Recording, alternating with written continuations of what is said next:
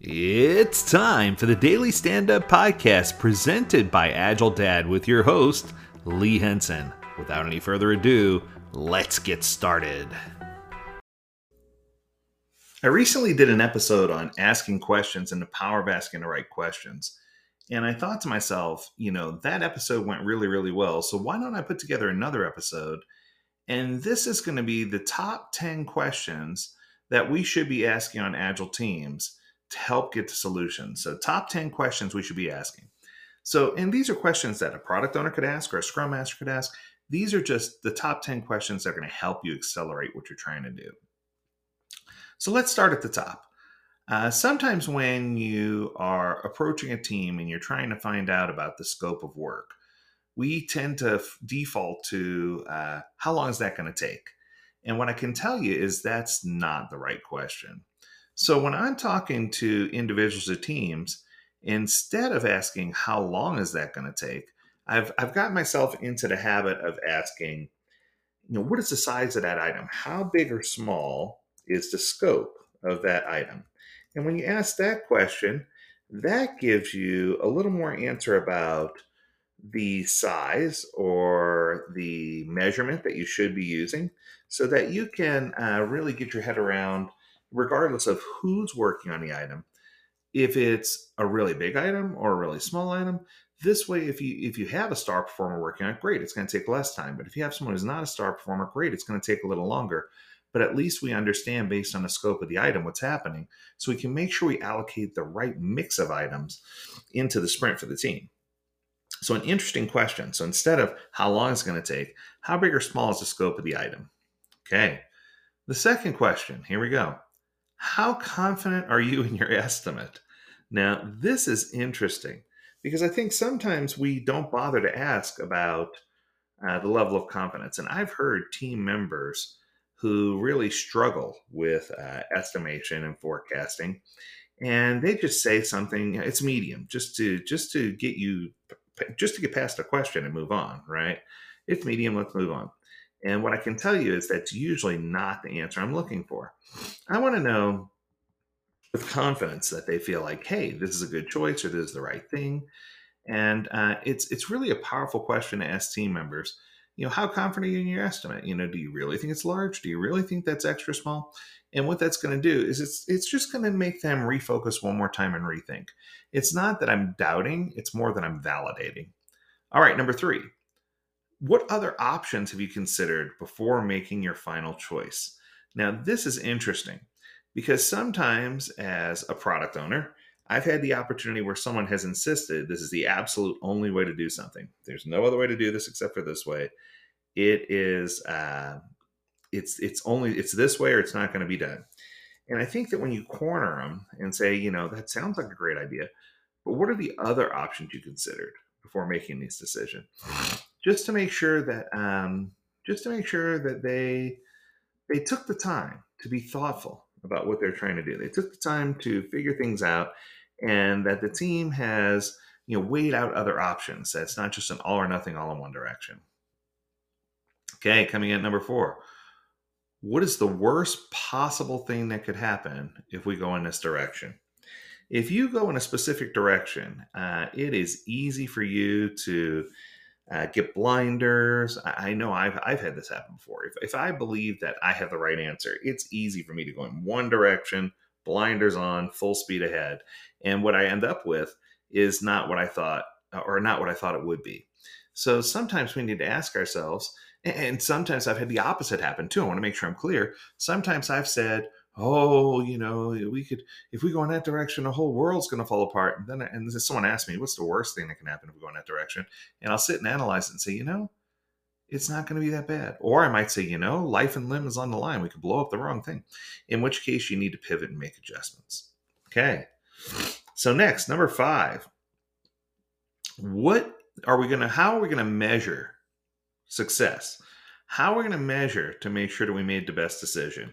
And I think that sometimes we don't take uh, into consideration that we need to have actionable, measurable results. So, how we're going to measure is uh, a real good way to make sure that people are focusing on how we're going to measure success. How are we going to measure the results. How are we going to measure that this is the best option? And what steps we're going to take to make sure that we got the right question answered. Okay. Let's shift gears for a second and talk about meetings. Now, I've been in meetings before where I had all the right people and things went really smooth. I've also been in meetings where we're missing key players. So, one of the questions that I like to ask uh, when we're planning an agenda or when I arrive at the meeting is Do we need everyone who's here now, or do we have everyone we need for the meeting? And I think that if you ask that question, uh, it's going to give you a chance to revisit and make sure your target audience is there. It's going to give you a chance to revisit and make sure that you're not uh, having people there that don't need to be there. It's going to help you save time, energy, and money. Uh, okay. So I'm going to separate these two. I'm going to say, do we have everyone that we have here now? That's going to be number six. And then, um, do, you know, so it's everyone we need here. And then number seven is, should anyone else be here? Because I think it is important to separate the two because sometimes you're looking for that stakeholder and they're just not available, or sometimes you thought you invited someone and they're not there. So I just want to make sure we have it clear that both are you know important, that both are good questions. Okay. How about number eight? Number eight is an interesting one. So when I'm talking about uh, reporting, when I'm talking about acceptance criteria, when I'm talking about items getting completed, a lot of times I find myself asking, does anyone else need to be in a loop? Does anyone else need to know about this? And I think that sometimes when we ask ourselves, does anyone else need to know about this? Does anyone else need to be in the loop? It forces us to revisit and think about what we need to do in order to uh, make sure everyone it needs to know knows. Now, I work a lot with the DoD, Department of Defense, and what I can tell you is that there's a big, a big push in a secret and top secret in other communities about whether or not people need to know and and whether we're in the right environment to have the right discussions or whether or not the right people are there. So i guess all those last few questions uh, kind of focus around you know that that being the topic that being the sensitivity. One of my favorite questions is the last one that I, well not the last one but uh, one of the last ones i'm going to ask and it's what do you know that i don't know? Now sometimes i ask people this question and they look at me like i'm purple I'm like, what do you know that I don't know? And um, sometimes the developer or sometimes the team member knows something that's just not in the scope of what I know. And it always impresses me when they come back and say, well, I know this. And I'm like, oh, wow, I didn't even think of that, right? Um, and sometimes we get good information from this, and other times it's just interesting banter. But I think that if it helps get something off of someone's chest, it is the it is the most powerful question we can ask. And then he, here, here's the last one. And the last one is my trademark. The last one is one that I use probably more than all these other questions combined. Help me understand.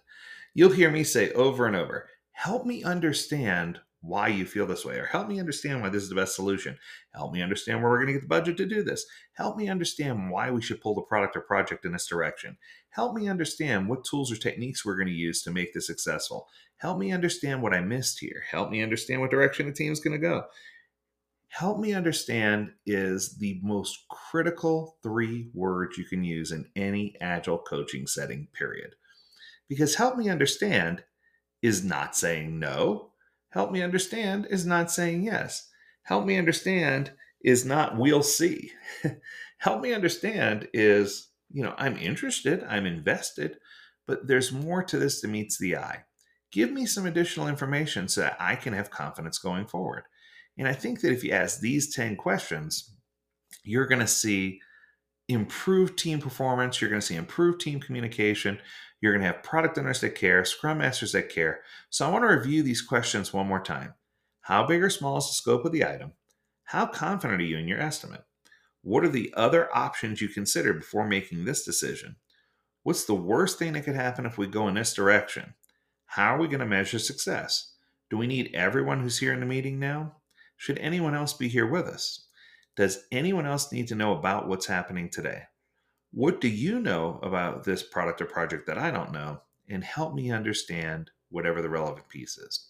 If you can get those 10 questions down, you're going to have a much better Agile implementation. That's going to do it for today. I hope that you enjoyed uh, this episode. If you have a topic you want us to discuss, feel free to reach out to us at learnmoreatagiledad.com. We'd love to hear from you. And as always, we encourage you to stay healthy, stay well, and stay agile, my friends. Until next time, do take care.